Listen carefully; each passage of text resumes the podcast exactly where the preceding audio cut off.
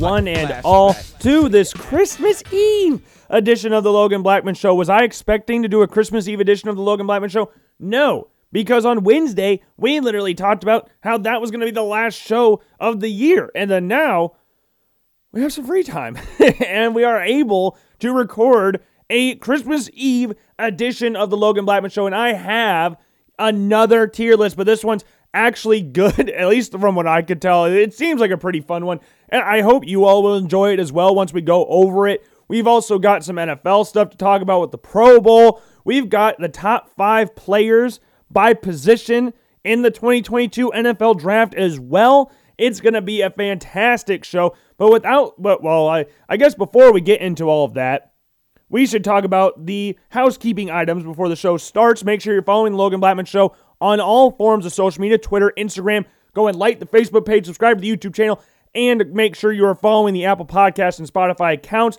And since you're listening on either one of those, and if you're on Apple Podcasts, make sure you give it a rating out of five stars. The Twitter account for me is Logan underscore Blackman. Instagram is Blackman Logan. The show's Instagram is the Logan Blackman Show 1. Then you can go find the YouTube channel and the Facebook page. Just search the Logan Blackman Show, subscribe or give it a like. And you're just listening to it right now. So I know you're on Apple Podcasts or Spotify because the only two places you are able to listen to the Logan Blackman Show. So you should be able to subscribe. So do that. And while you're at it, again, give it a rating out of five stars. But we want to start off today is with the Pro Bowl. Now, the Pro Bowl to most people is not really anything that amazing. It hasn't been for some time now. I was listening to the radio yesterday, and they were calling it basically a glorified two-hand touch game. What that's that's exactly what it is. No one really, really cares about the Pro Bowl. But what the Pro Bowl is supposed to be is the best players in the NFL during that season. And there are some positions, now you can call me biased, I don't really care. But you cannot sit here and tell me some of these players deserve to go to the Pro Bowl. I don't I don't understand why some of these people are in and why some of the people that did not make it are not in the Pro Bowl. It doesn't make a whole hell of a lot of sense to me, and we will go over it right now. So the first one that I want to talk about is probably the most the craziest one. Actually, I don't know if it's the craziest one, but it's one of the craziest ones on the Pro Bowl. Josh Allen. Now, I you have heard me talk about Josh Allen a thousand times on the Logan Blackman show. He's my favorite player in the NFL. He's the quarterback of my favorite team. So of course, I'm going to have some sort of bias towards him. And though his numbers are equal to what they were last year, just he has more interceptions than last year, but the touchdowns, yards, all that stuff, it's about the same. The Bills haven't been the greatest team this year. We have all been able to see that. They're 8 and 6. They lost to the Jaguars. Like we we know the Buffalo Bills have not played their best football in 2021, 2022, especially given the expectations for this team. But if you're going to hold the Buffalo Bills and Josh Allen to that sort of standard, why are we not holding Lamar Jackson and the Ravens to that standard as well? The Ravens were supposed to be one of the best teams in the NFL again. They reshaped their offensive line. They got all new weapons for Lamar Jackson. And yet, Lamar Jackson has made the Pro Bowl, which just shows more than anything that this is just a popularity contest, which is what everybody has said about the Pro Bowl for the past however many years. It's been years since anybody I know actually cared about the Pro Bowl. But you want to see your favorite players go to the Pro Bowl, and when they don't make the Pro Bowl, it is kind of, you get kind of hurt about it even if you don't really care about the game itself, you want to see your favorite players get the respect that you think they deserve. And looking at Lamar Jackson this season, I can make arguments for about five other quarterbacks, let alone Josh Allen, that would have made the Pro Bowl above Lamar Jackson. If you've listened to the show long enough or just talked to me in general, you know I like Lamar Jackson quite a bit. I would teeter on the love category for Lamar Jackson. I've defended Lamar Jackson on a lot of occasions on the show. Dude's a unanimous MVP, the second ever unanimous MVP in NFL history. He's the greatest running quarterback of all time. Back to back thousand yard seasons. And yet, this season is not one of Lamar Jackson's best seasons. This season, he has 16 passing touchdowns and 13 interceptions. This is Lamar Jackson we're talking about. This isn't some scrub quarterback. This is a former MVP. 16 touchdowns to 13 interceptions. His interception to touchdown ratio is almost one to one. We're looking at Brett Favre numbers right now. And no disrespect to Brett Favre, he's one of the greatest quarterbacks of all time. When Brett threw for 20 something interceptions and 20 touchdowns, he didn't make the Pro Bowl with the Jets. So why are we holding Lamar to this? Like, even when we're talking about rushing numbers, he has more yards than Josh, but Josh leads the NFL in yards per carry out of any position, running back or quarterback. 6.2 yards per carry. Josh Allen has 35 total touchdowns. Lamar has 18. Josh has more rushing touchdowns than Lamar Jackson. He has less interceptions than Lamar Jackson. He has over 600 more total yards of offense than Lamar Jackson. And people want to talk about it's all about your team and how good they are. They're both 8 and 6. Now you can make arguments that the Ravens they should probably be better if they don't go for two against the Steelers and the Packers. They're probably a little better team. But I could do the same thing. You still lost the game. If the Bills didn't lose to the Jaguars, they'd be a better team. If the Bills didn't lose to the Patriots or if Josh Allen got the quarterback sneak against the Titans, they'd be a better team. But guess what? It doesn't matter what they could have been. They ain't that. They're 8 and 6 and are 1 and 3 in the AFC North. Like you can even make an argument for another AFC North quarterback to make the Pro Bowl over Lamar Jackson. That's Joe Burrow, who has 26 passing touchdowns this season and 3,600 passing yards. Yes, he has 14 interceptions this season, but he's the most sacked quarterback in the NFL. Like, you can make an argument for that. Now, there is not as good of an argument to be made for Joe Burrow as there is Josh Allen, which I'm kind of surprised how that's been working out. Like, is it just because the Bengals weren't expected to do anything this year and Joe Burrow's balling out? Is that the only reason he's getting more notoriety for the Pro Bowl, like snub list, than Josh Allen, who has more yards, touchdowns, and less interceptions than both of them? We're talking about rushing, passing, total yards, whatever you want to look at. He has more yards than Burrow and Lamar Jackson. You can even make an argument, though not a great one, for Derek Carr making the Pro Bowl. He has more touchdowns, just passing, than Lamar Jackson does in total touchdowns. He has 19 passing touchdowns. And he's second in the league in passing yards, which again shows how little passing yards matter in the grand scheme of things. Once Jameis Winston led the league in passing and also interceptions, people stopped caring about passing yards as being a thing. But you can still make an argument that he deserves it over Lamar Jackson. Now, the other two quarterbacks in the AFC that made it, Justin Herbert and Patrick Mahomes, I have no real issues with. Justin Herbert is an MVP candidate and one of the faces of the NFL now. And he's awesome to watch. And he, I think he's the leading vote getter. I'm pretty sure he's going to start the Pro Bowl. Mahomes, if he's had a, if he's on, he's the best quarterback in the NFL. I think everybody can say that. Lamar does not deserve to be in the Pro Bowl at all. And I love Lamar Jackson. Again, this is ridiculous though. What the hell has he done this year to get a Pro Bowl nod? Because Tyler Huntley, I'm not going to sit here and say Tyler Huntley is better than Lamar Jackson because I don't believe that at all. People that are saying that are just butthurt about Josh Allen not making the Pro Bowl or just stupid people in general. But Tyler Huntley had two passing touchdowns and two rushing touchdowns against the Packers last week, which is something Lamar Jackson has never done. Like Tyler Huntley's played good this year. They have not they have had Tyler Huntley in and won games. If you took Josh Allen out and put Trubisky in, I don't think the Bills are winning games. Now they're not going to be atrocious or anything like if they had Matt Barkley as Josh Allen's backup still, but they weren't going to win 8 games. The only matter, the only reason they were in the Buccaneers game in the first place is because of Josh Allen, who had over 300 yards passing and 100 yards rushing, and no other player on the Bills registered a rushing attempt against the Buccaneers in the first half. Before last week, Josh Allen was 17 yards away from leading the Bills in rushing yards. And yet, somehow, Lamar has made the Pro Bowl. And people want to bring up rushing yards. Again, average yards per carry, Josh is not only better than Lamar, he's better than every other player in the NFL. He averages 6.2 yards a carry. There's there's zero argument for Lamar Jackson to be in the Pro Bowl this year. I've even seen some Ravens fans say Josh Allen got screwed out of a Pro Bowl nod. Like, how did Lamar make it? Really? And I know the main reason why is because he's one of the most popular while also being one of the most disliked quarterbacks in the NFL the dichotomy or the duality of Lamar Jackson in regards to NFL fan circles is kind of funny to a certain extent, but also kind of sad. Because I don't think there's a lot of quarterbacks in the NFL, I would argue none, that can do what Lamar Jackson does, with the ball in his hands when he's running upfield. No one in the NFL can turn a, a 10 yard loss into a 50 yard gain running the ball. No one else can do that. But that doesn't mean he deserves to be in the Pro Bowl this year, and he does not. He does not. He threw four interceptions against the freaking Browns. Like, we're not doing this this year. And the, when you're looking at the NFC, I've heard arguments for Kyler Murray not to make the Pro Bowl. I have really no issues with the NFC quarterbacks. Rodgers, Brady, and Kyler Murray. I have really no issues with that. I, I saw an argument.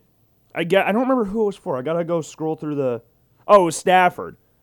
Yeah, so Stafford was the quarterback that they're arguing for, which Stafford ranks third in passing yards. He had 35 passing touchdowns this season, 12, 10 interceptions. But I don't know. I don't know if you can really look at the numbers like with passing yards and passing touchdowns. Kyler Murray's missed like four games this season. I don't know if that's really fair for Kyler. If you're going like, oh well, he has more yards and touch. Well, he like a lot more. I don't know because Lamar has missed what two games this year, like two and a half. I think he missed Mo uh, part of the Browns game the second time. I don't know. So uh, Kyler Murray has been one of the better quarterbacks in the NFL this year. Like even when Lamar has been playing, he hasn't been one of the better quarterbacks in the league this year. Kyler Murray was an MVP candidate. I don't know if Lamar has been an MVP candidate once this year. So I don't I don't know what to make of Kyler Murray. I'm not perfectly I'm like not that mad about Kyler Murray making it. There's other players that I could be a little bit more upset about than Kyler Murray making it over uh, the dude named Matt Stafford. Running backs, we got Jonathan Taylor, Nick Chubb, Joe Mixon. Fine with that. I mean, those three are leading the AFC in rushing yards, discounting Derrick Henry, who's still somehow in the top five. And then you got in the NFC, Dalvin Cook, James Conner, and Alvin Kamara. Now, I saw some people complaining about James Conner making the Pro Bowl this year. Uh, I don't. I'm not really that flustered about him making it since he sits second in the NFL in rushing touchdowns with 14, and has never lost a fumble this year. But uh, Alvin Kamara has barely played. I don't know how Alvin made the Pro Bowl, to be honest with you. I think if he's on, Alvin Kamara is one of the, if not the best running back in the NFL. But Alvin Kamara has four touchdowns rushing and four touchdowns receiving this year. He has eight. What what has he really done this year? He's 10 games played this year. I think he's a special running back. I'm not going to take anything away from Alvin Kamara. But I would argue that you could you should have put in like Cordarrelle Patterson in there above him. Because Cordarrelle Patterson is an insane total offense player this year. He's got over a thousand yards of total yards of offense this year with 10 touchdowns. Now, is this like hitting like you could take or I can I don't know what you want to call it. Take it or leave it. I don't it doesn't really bother me that Cordarrelle Patterson didn't make it, but I saw some people complaining about James Conner making it.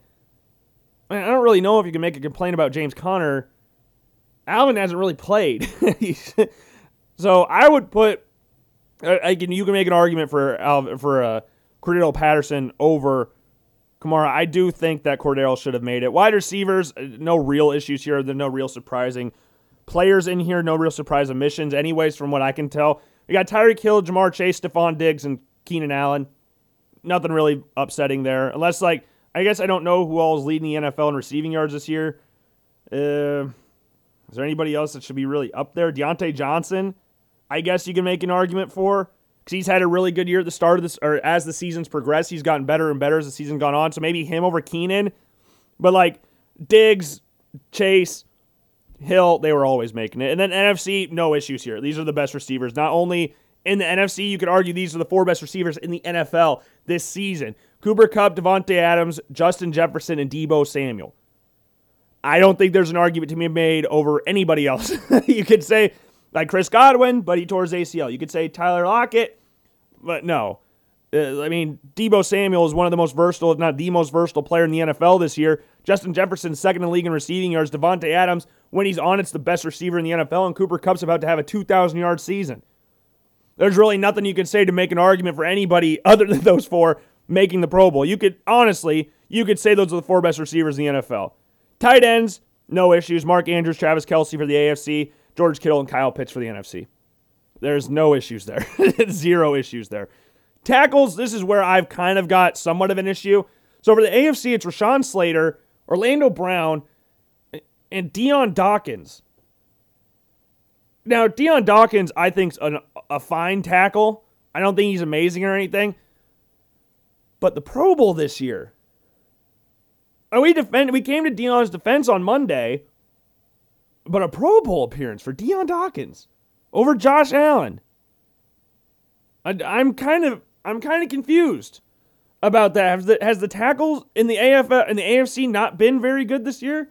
Have I just not been following it in the AFL AFC? Like really, how did Dion Dawkins make the Pro Bowl this year? I re- I really really have no idea. Like Rashawn Slater, yeah, that had no no issues with Rashawn, Rashawn Slater making it, but Dawkins, intriguing, very intriguing there. But okay, dude comes back from COVID, being in the hospital, and now he's a Pro Bowler. So I mean, fair play. Uh, NFC, I mean, no issues here. These are probably much like we said with the tight, the wide receivers of the NFC. These are probably the three best tackles in the NFL. Uh, well, you can argue Ronnie Stanley when he's healthy, but Trent Williams, Tristan Wirfs, and Tyron Smith. I, I don't think Tyron Smith and Trent Williams have been the best tackles in the NFL ever since they came into the league. And then now, I would say it's even more cemented that they, they've kept playing. Wirfs is the best right tackle in the NFL. These two are the best left tackles in the NFL. So you can make a very strong argument, though those guys are the best tackles in the NFL, bar none.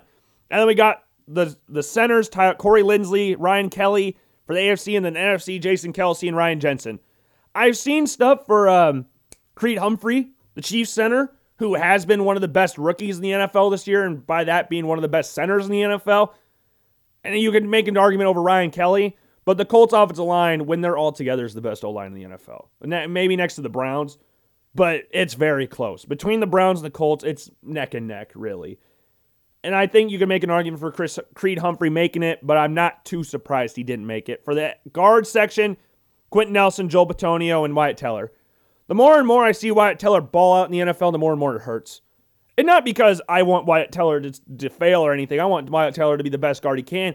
But knowing he was on the Buffalo Bills and they traded him for uh, what was it, a sixth or seventh round pick, and he has developed into one of the best guards in the NFL. That hurts. With how bad the Bills' offensive line is on the interior, oh, it hurts to see Wyatt Teller and Quinton Spain have very nice years for the Browns and Bengals. Now, Joel Bitonio, really good guard as well. The best guard tandem in the NFL, Teller and Bitonio, And then Quenton Nelson's just the best guard in the NFL. There, there's He's like one of two players in NFL history to make All Pro the first three years of, the, of his NFL career, and the other one's Barry Sanders. Like Quenton Nelson's special. Like, that, that, the dude came in the NFL and was the best guard in the NFL. Like it wasn't like it took a couple years. No, he came in and instantly became the best guard in the NFL. And for the NFC, we have Zach Martin, uh, Brandon Scherff, and Ali Marpet from the Bucs. Gotta love Brandon Scherff making it. Zach Martin, much like Tyron Smith, when they're on, they're one of the best tandems in the NFL. Uh, Ali Marpet, another Bucs offensive lineman making the NFL or making the Pro Bowl. There's three of their five offensive linemen making the Pro Bowl this year. And Scherff's just from Iowa. And you know Iowa does better. What Iowa does better than anybody? Breeding offensive linemen and tight ends. And we got a tight end and a lineman, two linemen in there, Wirfs and Scherff in there. Uh, interior D lineman, DeForest Buckner, Chris Jones, Cameron Heyward. NFC, Aaron Donald, Jonathan Allen, Kenny Clark. Is there anybody that's going to be too upset about that one? I mean, I don't know. Jeffrey Simmons, maybe from the Tennessee Titans over like Cam Heyward. I don't know, but I don't really have any issues with those ones. Then we got defensive ends Myles Garrett, Maxx Crosby, Trey Henderson, Hendrickson. Trey Hendrickson, I remember he came to the, the Cincinnati Bengals this year, and everybody was kind of expecting him to drop off because he's had such a good year last year with the Saints. That was kind of like, ah, nothing's really, we're to expect him to go downturn this year. And he made the Pro Bowl again. And Myles Garrett, what the best edge rusher in the NFL or one of the best edge rushers in the NFL? Yeah, no, easy. I guess you can make an argument for Joey Bo. Uh, no, Joey Bosa is in it as an outside linebacker. I forgot the Chargers switched to a three-four, back to a three-four, I should say. Uh, for the NFC, Nick Bosa, Brian Burns, Cameron Jordan. Yeah, okay, fine, fine. Uh, linebackers, we have Darius Leonard and Denzel Perryman, and Micah Parsons and Bobby Wagner. Now, I was kind of surprised that uh that Denzel Perryman was on this list. I have, I guess I haven't really seen how Denzel Perryman's been doing this year, but he was never a Pro Bowl candidate linebacker at the Chargers. So I'm kind of surprised he made it from that, but I'm not. I mean, Micah Parsons is the runaway rookie of the year, and I'm kind of surprised though they list him as an inside linebacker. She's a borderline edge rusher at this point, so I'm kind of surprised at that. Bobby Wagner, nothing, nothing really needs to be said about Bobby Wagner. we could, everything's already been said about Bobby. Then we got outside linebackers: T.J. Watt, Joey Bosa, Matthew Judon. NFC: Chandler Jones, Robert Quinn, and Shaq Barrett. Anything really upsetting there? I mean, Robert Quinn's been balling out this year. He's got like 16 sacks this year or something like that. So not really surprising there. But yeah, I, I, nothing really concerning there, I guess. Cornerbacks: J.C. Jackson, Xavier Howard, Denzel Ward, Kenny Moore. Uh, Denzel Ward, I believe, is one of the most underrated corners in the NFL. I don't think there's anything that should like this dude doesn't get all the recognition. I'm really happy he made the Pro Bowl this year. Kenny Moore, the Colts secondary has not been like amazing this year, but he's been the bright spot of it. And Xavier Howard is coming off a 10 interception season last year. And J.C. Jackson, we already know how good J.C. Jackson is. And then the NFC, Trevon Diggs, Jalen Ramsey, Darius Slay, and Marshon Lattimore. I mean, Trevon Diggs leads league in interceptions. So that's not surprising. Jalen Ramsey, to most people, is the best cornerback in the NFL. The only thing I'm kind of surprised about is A.J. Terrell not making it. Because on the Falcons defense, the only bright spot the Falcons have on defense is AJ Terrell. That's pretty much it. And he was seen by somewhat of a reach when the Falcons took him 16th overall in 2020. So he's become a very, very nice corner for the Falcons. And then safeties, we have Derwin James and Tyrann Mathieu, and then Budda Baker and Harrison Smith. And then we've also got Kevin Byard and Quandre Diggs. Okay, this is where we start to have the little bit of the issue here in regards to the safety position and just the defense in general. How the hell did the Buffalo Bills have the number one defense in the NFL and not have a single Pro Bowl player? A single one. Just sit there and ask yourself that. This is the team with the best turnover differential in the entire NFL. And yet, somehow, some way, there has been a situation where, oh, wow, the Bills just didn't make the Pro Bowl. We have two, and one of them doesn't deserve to make it, and that's Dion Dawkins. the one I'm the most upset about is Jordan Poyer. How the hell did Tyrann Mathieu make the Pro Bowl over Jordan Poyer? How? I don't I don't understand. You could even make an argument that why the hell did Derwin James make it over Jordan Poyer? I love Derwin James. I think he's one of the, we've said it for years. When he's healthy, he is one of the best safeties in the NFL. One of the best. And I would make, I would say he's the one that deserves it a lot more than Tyrann Mathieu. He has more tackles, more forced fumbles, more, less interceptions, but more passes defended than Tyrann Mathieu. Jordan Poyer has more tackles and more interceptions and more passes defended than Tyrann Mathieu and has more pass defended and more interceptions than Derwin James. Jordan Poyer has been playing at an all pro level this year, and somehow, yet again, like clockwork, he has not made the Pro Bowl. I'm honestly a little more upset about Jordan Poyer missing it than Josh Allen because Josh has made the Pro Bowl before. And I can understand to a certain extent people voting for Lamar Jackson because he's Lamar Jackson. But how did this happen? How is this allowed to happen that Jordan Poyer missed the Pro Bowl again? Do I think he'll make All Pro? Yes, he should. He's better than Tyrann Mathieu. The Bills have the best safety tandem in the NFL. Now, I don't know why they only brought one free safety from each conference. Now, I think Kevin Byard's deserving because I think he's the best center fielder in the NFL. But why is there only one of them? Is there some reason there's only one of them? Because how the hell is Micah Hyde not in there too? How the hell did Micah Hyde not make the Pro Bowl? I understand Kevin Byard. I'm not going to say he should have been there over Kevin Byard, but there's, he should have been there alongside him. It's the only position out of the entire thing that has only, other than like kickers and like long snappers and punters, that has only one person per conference. Why? Why is that? Jordan Poyer and Micah Hyde both deserve to be in the Pro Bowl and neither one of them made it. How does that make any sense? How? I, I'm very, very, very, let's do it again, very confused about all of this. Like, I'm pretty sure the Bills have the same number of Pro Bowlers as the Saints, a team they beat by 30 points on Thanksgiving. And they have the same pro same number of Pro Bowlers, uh, less, less, because Alvin Kamara made it. Cam Jordan, Alvin Kamara, Marshon Lattimore. They have three. The Bills have two. How did that happen? Huh? I'm pretty sure the freaking Colts have the most Pro Bowlers. Now, I understand the Colts to a certain extent because they're getting hot, but the Bills have two. They have the same number as the Philadelphia Eagles. Is the Eagles defense as good as the Buffalo Bills defense? No. Both of their players are on defense. Freaking Quandre Diggs, who is an awesome safety. I don't want to take anything away from him. Andy's in the NFC, so it's nothing that the Bills could do. But how I don't understand really. Well, I do. I do. It's a popularity contest. Now, I think Harrison Smith and Budda Baker are more deserving. Those two are very, very good safeties. I'm not going to take anything away from the NFC side of that. But Poyer and Hyde, I don't know where the disrespect came in. And then the kickers, I saw some Bills fans getting upset about Tyler Bass not making it. He wasn't making it over Justin Tucker. Justin Tucker just set a new NFL record for longest field goal. He hit a 66 yard field goal against the Lions. Bills fans that are complaining about that are just trying to complain about something because Justin Jefferson or Justin Jefferson, Justin Tucker is more than deserving the to be in the, the Pro Bowl, and he's the best kicker of all time. So I think we can move on past Tyler Bass not making it. I think they're a little upset about how low he was, but it's it's whatever. I mean, Justin Tucker deserves it. Matt Gay is the kicker for the NFC side of things. Return specialist, we had Devin Dum- from the Ravens, and then Jer- Jermaine Grant or Jer- what's his name? Jakeem Grant. Sorry, it's a little blurry on here. And then punters, AJ Cole and Pat- Bryan Anger for the Cowboys. Then special teamers, we got Matthew Slater for the Patriots, JT Gray from the Saints, and long snappers, we got Luke Rhodes and John Harris, Josh Harris. Sorry, sorry, sorry, sorry, sorry, sorry, sorry.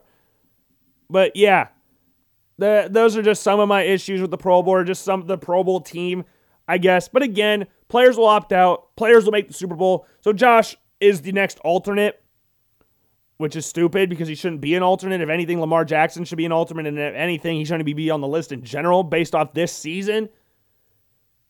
But jo- I'm assuming Josh will be in unless the Bills make the Super Bowl because I don't really see a reality where Kyler, Herbert, or Mahomes play in this Pro Bowl. They're, they're not all playing in it. Like I remember a few years ago where quarterbacks opted out so much that Trubisky played in the Pro Bowl. So like the quarterbacks opt out all the time. Brady probably won't play in the Pro Bowl. So Matt Stafford will play.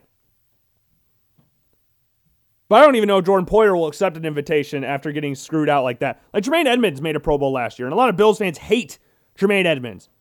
No, I do not. I just think he's an all right linebacker. I don't think he's terrible by any stretch of the imagination. I don't think he's amazing either. But uh, yeah, Josh has 35 touchdowns, which is tied for the most in the AFC and missed the Pro Bowl. That's funny. That is really funny. Let me just take a sip of this water.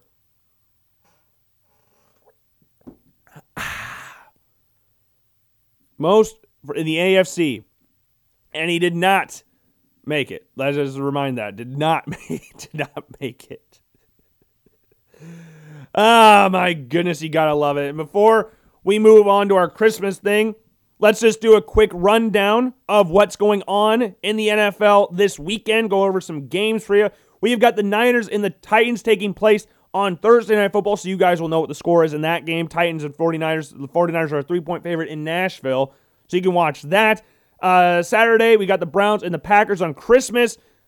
Packers should annihilate the Browns that day. and then we got the Colts Cardinals, which will be a very, very fun game down in the desert. And then Sunday, we got Bills, Patriots, Chargers, Texans, Lions, Falcons, Ravens, Bengals. Then we got the Rams and the Vikings, Jets, Jaguars, Giants, Eagles, Bucs, Panthers, Bears, Seahawks, Steelers, Chiefs, Broncos, Raiders, and Washington football team versus the Dallas Cowboys on Sunday Night Football with the Saints and the Dolphins playing on Monday Night Football. So, yeah, it's not a very exciting slate of games this week, apart from like the AFC East championship possibly be decided on Sunday with the Bills and Patriots. So, yeah, that'll be fun, but other any other games this week are not very exciting. Like Browns Packers would be fun if the Browns were healthy, then it'd be kind of fun. But other than that, it's not really that fun to watch. Any other game, Ravens Bengals could be kind of fun. Ravens have a chance to go 0 and 1 and 4 in the division. So, yeah, Pro Bowl candidate Lamar Jackson could ball out against a team they just got annihilated by a few weeks ago. So we'll see how that one goes. And that one was in Baltimore. This one's in Cincinnati. So Lord knows what's going to happen in this game this time around. But yeah, it's going to be it's uh, it's the NFL. It's I mean, it's going to be kind of fun. and then there's going to be obviously some frustrating moments because that's just what the NFL is with the refing decisions and all that kind of stuff. Then we got some college football on. We got North Texas versus Miami, UCF versus Florida. And then we have got Memphis, Hawaii on on Christmas Eve. Then we got Georgia State, Ball State on Christmas with Western Michigan, Nevada, Boston College, East Carolina on Monday, and we had Army defeat Missouri in the Armed Forces Bowl 24 to 22 on a last second field goal. And some big news in regards to bowl games. Texas A&M has opted out of their bowl game in the Gator Bowl against Wake Forest. So it sounds like Texas the Texas, the 5 and 7 Texas that lost to Kansas this year, will be taking their place. But from what it looked like, they're only going to play a half. So I, I don't really know what the hell is going to go on with that game. But apparently, Texas playing a half of football against Wake Forest. Unless I read everything wrong. I could be completely wrong about that, but I think that is what I read. so we'll see what actually happens with that. But yeah, there we got some fun stuff. We got some fun stuff. So let's go over to college football and stick with that and talk about the NFL draft. Now, this is not an official list. This is just what I was thinking of right now. And I think this will be fun since Christmas is coming up. This will be a nice little Christmas present for you. But the top five players in each division, each position in the draft, because the top 10 is a little harder to come up with right now. But top five, that's pretty simple. you're looking at some of the best players in college football just in the top five of the draft. So there's not really a whole hell of a lot of explaining that is needed to be done with this. Okay? Well, there's going to be some explaining, I guess I should say, but there it's not anything ridiculous. So, like starting with quarterbacks, not a great quarterback class, but I think the top five quarterbacks in this class are as follows Kenny Pickett, Matt Corral, Malik Willis, Carson Strong, and Desmond Ridder. You can put Desmond Ridder above Carson Strong, it wouldn't really affect me. I think Carson Strong will drop in the draft because of the fact he can't really move that well. But his arm talent is ridiculous. I think compared to the other quarterbacks, even some behind him like Sam Howell, I bet they will be drafted before him. But that doesn't mean I don't think that they're better quarterbacks just because I think they'll get drafted before him. I think Carson Strong is better. But time will tell on that. I think Desmond Ridder, you can make an argument for all three of those guys Ridder, Howell, and uh, Carson Strong for being the number four guy and the number five guy, for being honest. But I think the top three is pretty much locked in. I don't think the top three will change too much before the draft starts. Running backs, uh, Hall is number one, followed by Kenneth Walker, Isaiah Spiller, Kyren Williams, and Zach Charbonnet from UCLA. Breece Hall is the most complete back, I guess you could say. Touchdown machine. He's done a lot of catching the ball in the backfield this season, which has been awesome, which is one of my I don't know if you want to call it a criticism. One of my worries, I guess, going into the season was that they didn't use him in the pass game. And also the thing that kind of just concerned me as well, compared to the other five running backs here, he has by far the most carries. And we're talking about quote unquote tread on the tires for running backs. Breece Hall carries a lot of football. As he led the nation in rushing attempts last year, he has 253 attempts this year. Like, dude carries the ball a lot for Iowa State, but he scores a shit ton of touchdowns. He has 20 touchdowns this year. He has the new NCAA record for most touch or touchdowns in consecutive games. So 24. I think it's it's 24 games, right? I think. I could be completely wrong about that. I was trying to go off memory, but I don't really remember. But yeah, that's the only thing that's kind of concerning with Breece Hall. Kenneth Walker, he's only had one year. Transferred from Wake Forest, came down, came up to Michigan State, balled out was their entire team. Their defense reeked. Their pass game wasn't that great. So Kenneth Walker took the brunt of the force. He was basically like the Jonathan Taylor of the NFL this year, where if you took Jonathan Taylor off the Colts, Colts aren't that good. Jonathan Taylor's by far the best running back in the NFL this season and should be the runaway candidate for the MVP. But since it's become somewhat of a quarterback award in the past eight years, probably will go to Aaron Rodgers or Tom Brady, even though Jonathan Taylor is the most deserving, and the fans see that and voted him Pro Bowl, and also he was the highest vote getter in the Pro Bowl this year. Fans could tell Jonathan Taylor's the MVP, and Kenneth Walker Though he finished higher in Breece Hall in the Heisman rankings, I think I put Breece Hall just above because Kenneth Walker does absolutely nothing in the pass game. That dude is solely reliant on the run game. And I don't think any of these guys will get drafted particularly high. but I think they'll get drafted. Eh, they get decently high draft, like third round, somewhere in the third round. No, yeah, second round. They'll, I bet there'll be two or three in the second round, but you could get a really good one in the third round, like uh, Kyler Kyren Williams, who I think, if we're talking about just receiving backs, is probably the best receiving back in the entire draft. The only question going into the season in regards to Kyren Williams' game was his ball carrying. When in regards to sometimes he's a little lackadaisical with the football, which is not very fun, especially for a wide receiver. That's kind of kind of concerning, you know. You want the running backs to hold on to the ball at all times. But yeah, the dude's got 359 yards receiving and three touchdowns through the air as well. He just, just rushed for over 100 or 1,000 yards this season, 1,002 yards with 14 touchdowns to his name this year. I really, really like Kyren Williams as a complete back. He's just a little smaller, about five foot nine. He's the smallest back out of these top five running backs here. Zach Charbonnet rushed for a lot of yards for UCLA. He kind of rotated at the start of the season, anyways.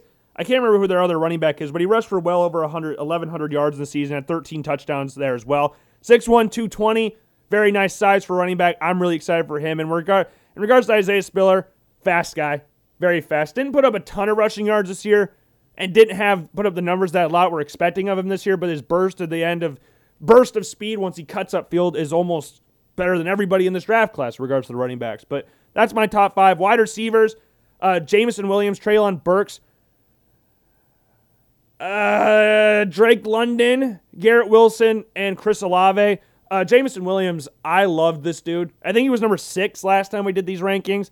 But Jameson Williams, if we're talking about what he can do in the receiving game, what he can do blocking wise, what he can do in special teams, I think he's the most complete receiver in the NFL. And the fact, or the draft, the fact that he's 6'2 makes him even more exciting. He's the best deep threat in college football. He had 1,400 yards this year, speed kills, he'll get drafted first. He's a lot bigger than what you would expect him to be. Treylon Burks is a big dude. He's the best in regards to run blocking in this draft, and I think he can do a little bit of everything. He's 6'3, 225. He's the biggest regards to weight wise out of the receivers in this draft class.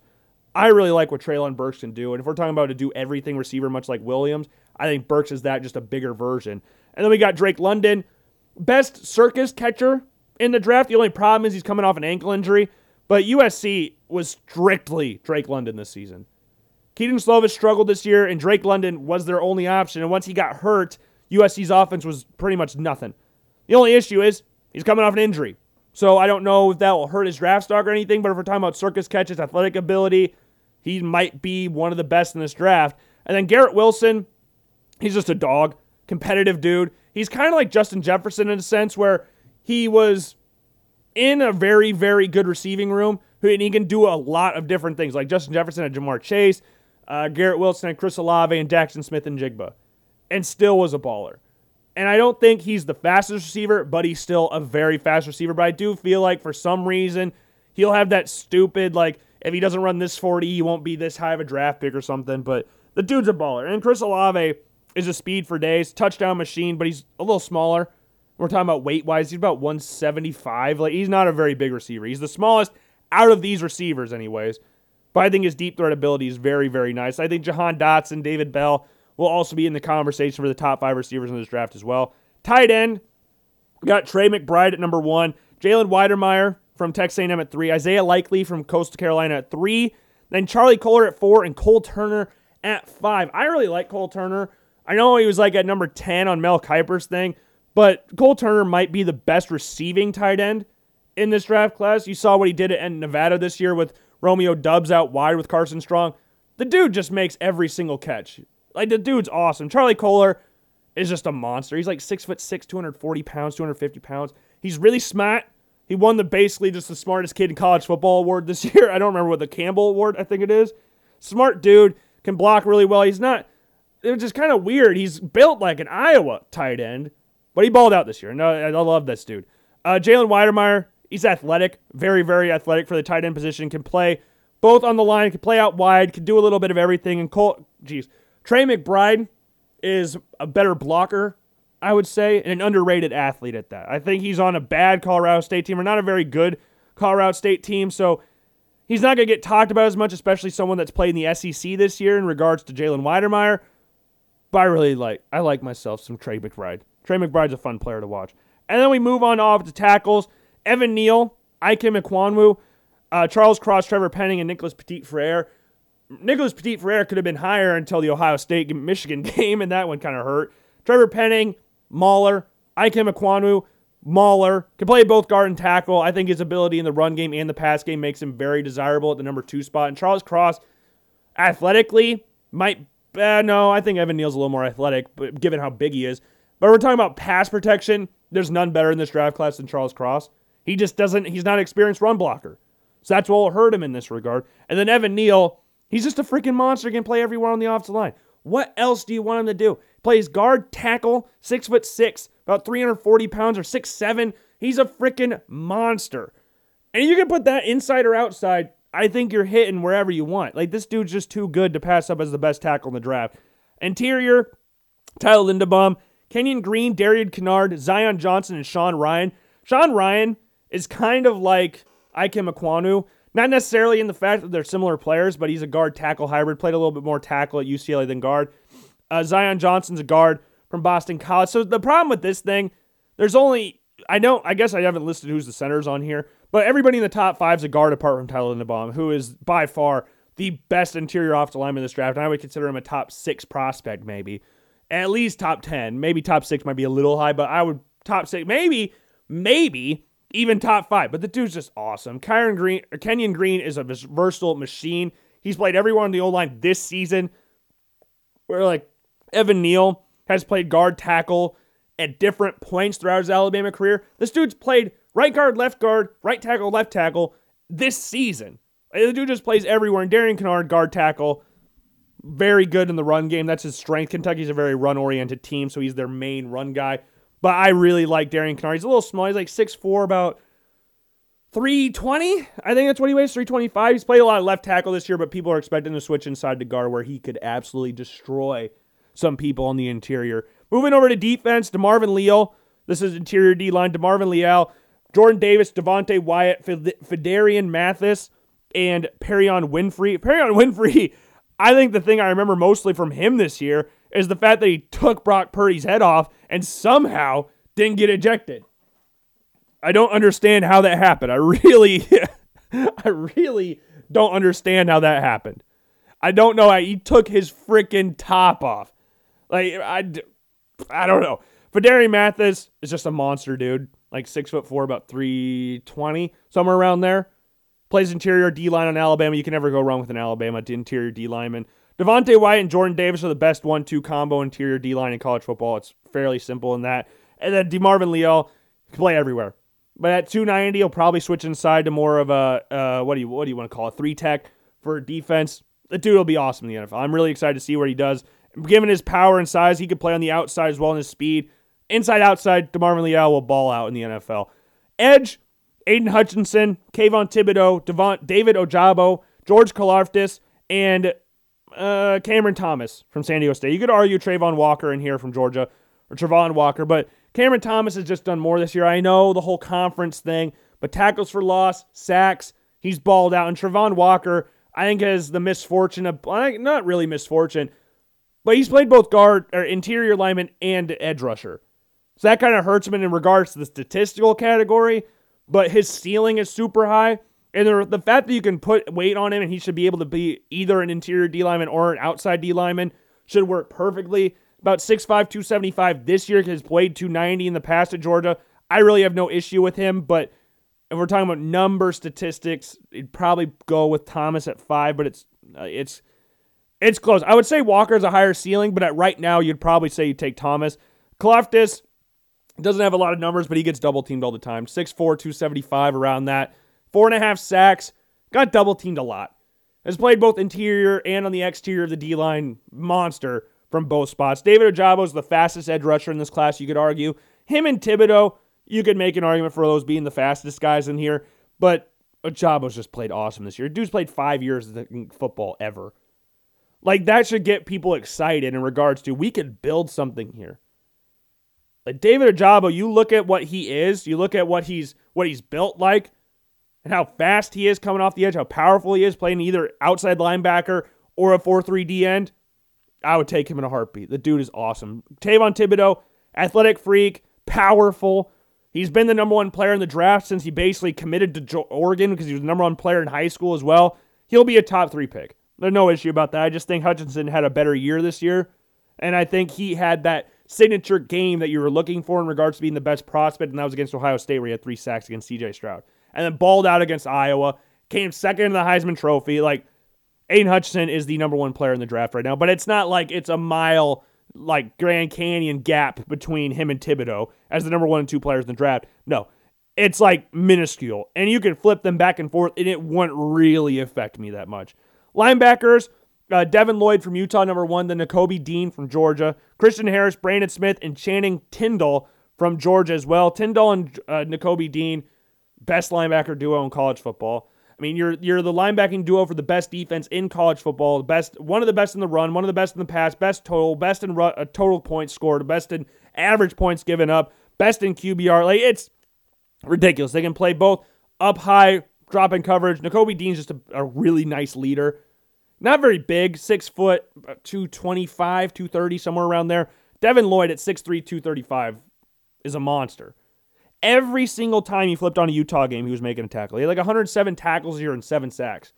He can play as an outside linebacker and inside linebacker. And if you watch what Micah Parsons has done this year, I think a lot of people will fall in love with what Devin Lloyd is doing and go, oh, wow, we want ourselves a Devin Micah Parsons. I could think he could get overdrafted to a certain extent. I wouldn't be surprised if like the Giants took him in the top 10. I wouldn't really be that surprised. Christian Harris, your stereotypical Alabama linebacker, and Brandon Smith is a outside inside linebacker, versatile player, kind of like Devon, Devin Lloyd, but not as good as Devin Lloyd. Cornerback, uh, Derek Stingley, Ahmad Sauce Gardner, Andrew Booth, Roger McCreary, and Kaiir Elam.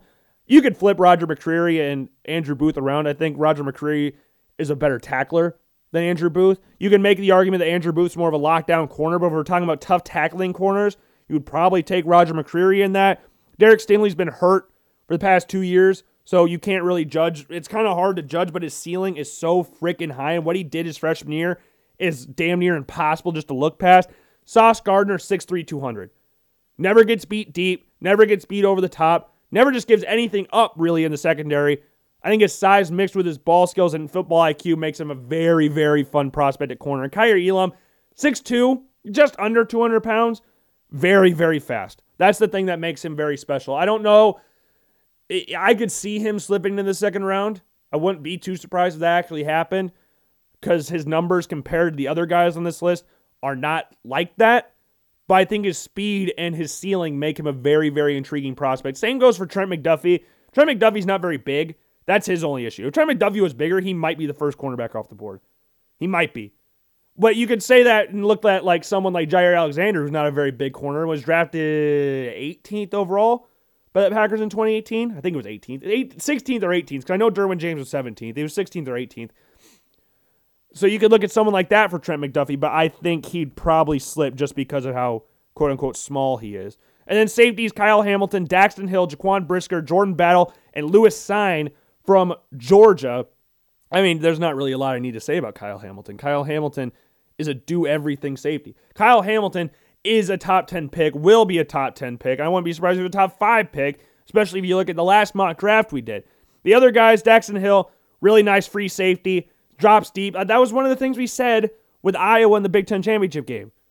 Don't try to do anything too long because if you try to set up something deep, you're not only going to allow Ojabo and Hutchinson to come around the ends because your tackles aren't very good, but Petras' overthrowing ability would allow Daxton Hill to get like 18 interceptions. Now, I don't think Hill had an interception in the game, but you didn't want to test him.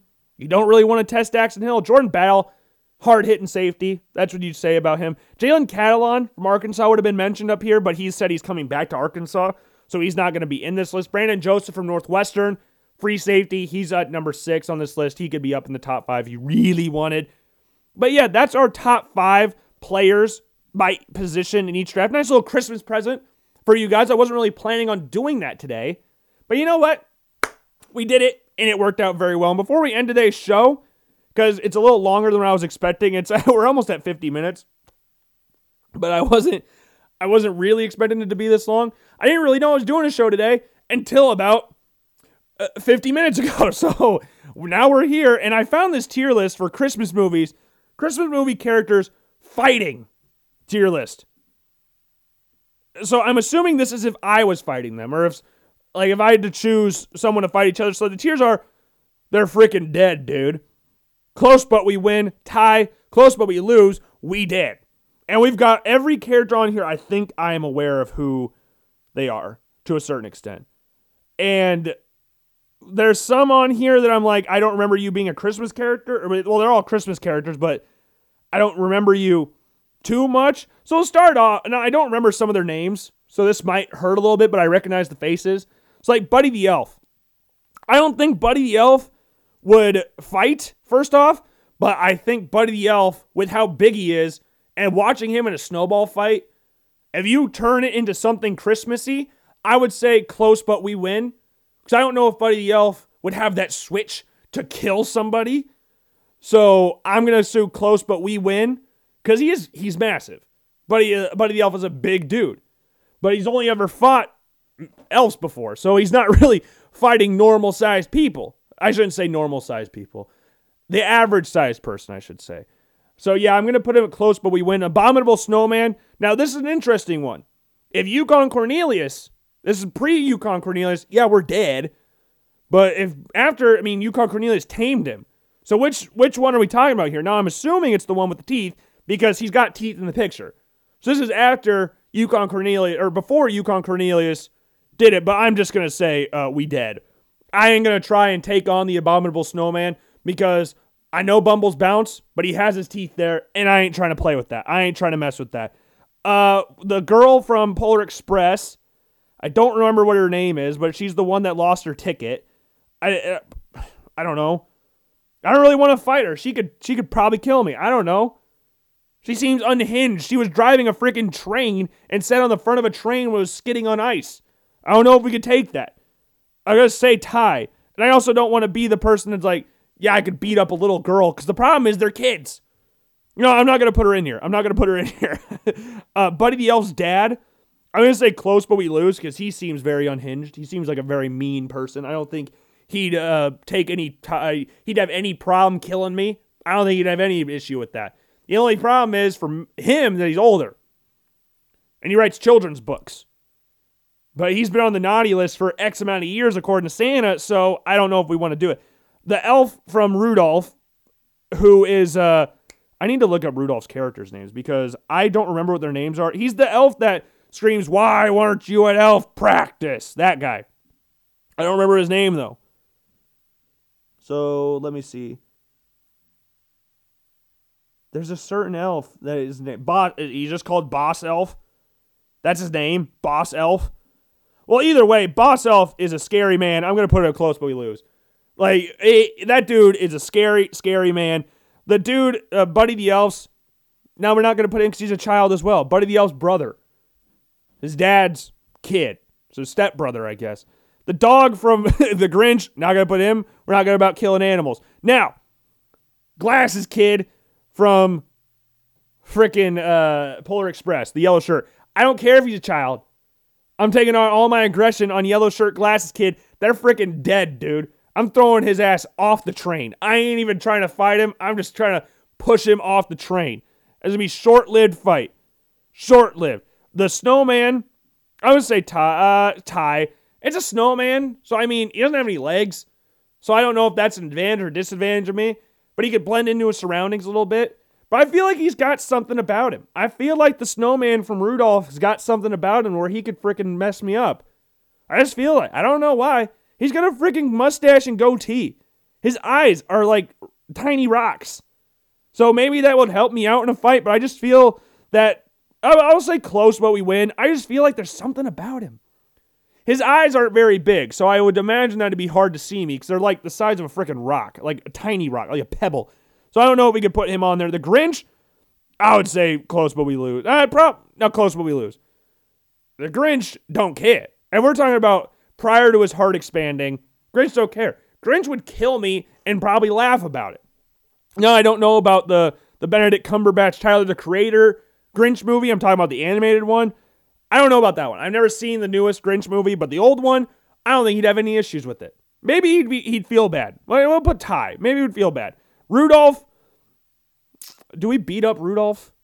I mean, Rudolph doesn't really look. He got in a fight in the movie, and I don't really know what he did. We'll put we'll put close, but we win. Yukon Cornelius, we're dead. Yukon Cornelius just beat the Abominable Snowman. What? If I lose the Abominable Snowman, why do I think I have any chance with Yukon Cornelius, the goaded character, and Rudolph the Red-Nosed Reindeer? The elf that fixes teeth. You know what? I could fix teeth. So he's got weapons. Undo close, but we lose. He's got freaking weapons. He's got dental equipment. Now I don't know if we're going in there like no weapons at all, but I'm sure he'd pull those out of like a holster or something and just kill me with his different dental equipment. I don't, I don't know. I really don't know. Uh, then we got the Jim Carrey Grinch. Uh, probably I don't know. J- Jim Carrey Grinch. Which one's scarier, the, the the animated one or Jim Carrey Grinch? I'm gonna. I don't know. Grinch is big. Grinch is a big dude, so I'm gonna put him in close, but we win. I know they're the same character, but I feel like the uh, well, or close, but we lose. My bad. Close, but we lose. I'm gonna put them both in close, but we lose because I think they're they're. Uh, it's interesting because they change halfway through the movie, so I don't know. Santa, uh, they they're freaking dead. I'm killing Santa. I don't care. I've made my feelings known about Santa. That I think he's a slave owner. That I think that he's a creep and a pedo because he's watched his kids sleep. So I don't know what's going on there. I don't know where he gets all of his stuff. And I think the part that he goes to every single house in the world in less than t- a day is kind of concerning. So I don't know how the hell he's doing that. So we're going to keep him in dead. I'm killing Santa. I think he's an a hole. I think he's mean to Rudolph. So we're putting him in there in the the dead tier. The constr- uh, the ghost from Christmas uh, Polar Express. We're dead. We're dead. Like uh, I, I don't know. He he looks like he'd help me, so I, I put him in tie because he saves the loser kid from Polar Express a few times, but he's a ghost. The constructor, construct, const, yeah, the construct. No, the what is he called? Is he const, the const? What, oh crap, what is it called? Conductor. I don't think he, is he the conductor. is he just the ticket guy? I don't know. He's got that punch hole thing. I'm gonna put close, but we're gonna put tie. I'm gonna put tie with him. Then we've got Frosty the Snowman. I don't know. Look at his smile. I think he's killed people before. I think Frosty the Snowman has killed someone before. I, I don't really have a reasoning behind it. I just feel like Frosty Snowman has killed people. Then we've got the Wet Bandits. I don't remember their name, which one's which of the Wet Bands. I know Joe Pesci's one. Joe Pesci, I think we'd win. The other guy, I'm going to say close, but we lose. That dude looks freaking unhinged. Joe Pesci, if we're talking about like gangster movie Joe Pesci, maybe we're talking about a little different guy. Joe Pesci, I ain't worried about. I think the dude with the curly hair looks like Jack Eichel. I, I don't think we're having a standing much of a chance here. Kevin McCallister, I'm dying. I there's no chance I'm beating Kevin McCallister. Uh, there's no way. I can't. His mom, I'm not gonna rank his mom because I think like I she, I don't know if you'd consider her unhinged or not. The loser kid from Polar Express with the galoshes. I don't know. I, I don't know if I can rank the kids. I feel kind of bad about ranking the kids.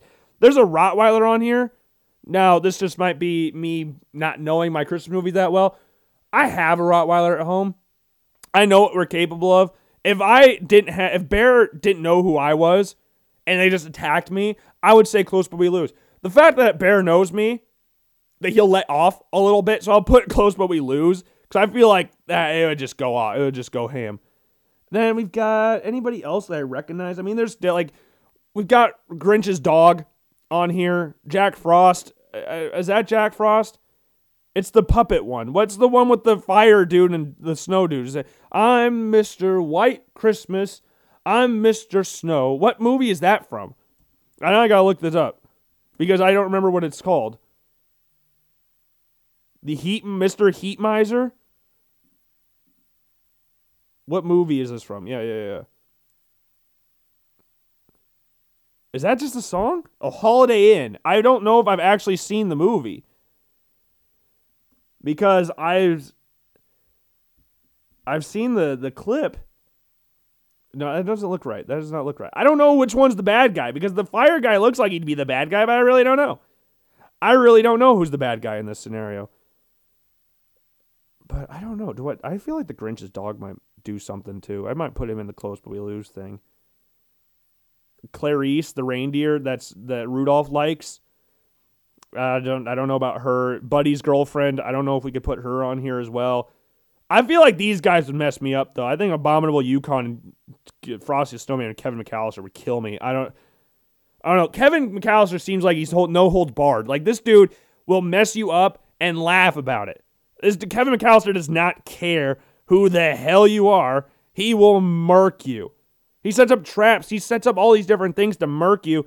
He don't care. Now I don't know why there's none from a Christmas story on here or or a Nightmare Before Christmas on here. I don't know, but I feel like that's fine for now. I mean, there's other characters we could rank on here, but I don't really want to to rank the other ones because I, I don't I don't know what the Grinch is like in the animated one, the newest one. So we've got like the fully animated one, the the live action one, and then the somewhat animated slash live action one. So I don't I don't know. Some of these characters I know, uh, but we're not gonna rank them. So with that being said, I hope you enjoy your Christmas. Hope you spend time with family. I know we kind of said this on Wednesday, but we didn't know we were doing a show today. And then Josh Allen didn't make the Pro Bowl, and Jordan Poyer didn't make the Pro Bowl, and things kind of changed. So we had to change things up a little bit, but I sure hope you did enjoy the show. And this might be the last show of 2021. I don't know. I haven't really decided yet. We'll have to see how things go next week in regards to trying to schedule a show. But hey, I didn't think I was doing a show today, and we did one today. So we'll see how it all goes. If you liked it, I really appreciate it. Make sure you go and follow me on all forms of social media again. And while you're at it, make sure you're following the Apple Podcast and Spotify account. If you did not like it, I can only apologize. Just shut it off, and you should be fine. You don't hurt my feelings at all. Doesn't really bother me. But yeah, I sure hope you did. I sure hope you did. I, I hope you find this tier list so you could find out who could kick your ass and who wouldn't. But yeah, that's all I've got for you today. Hope you enjoyed it. Have a very Merry Christmas, everybody, and I will see you all later. Peace.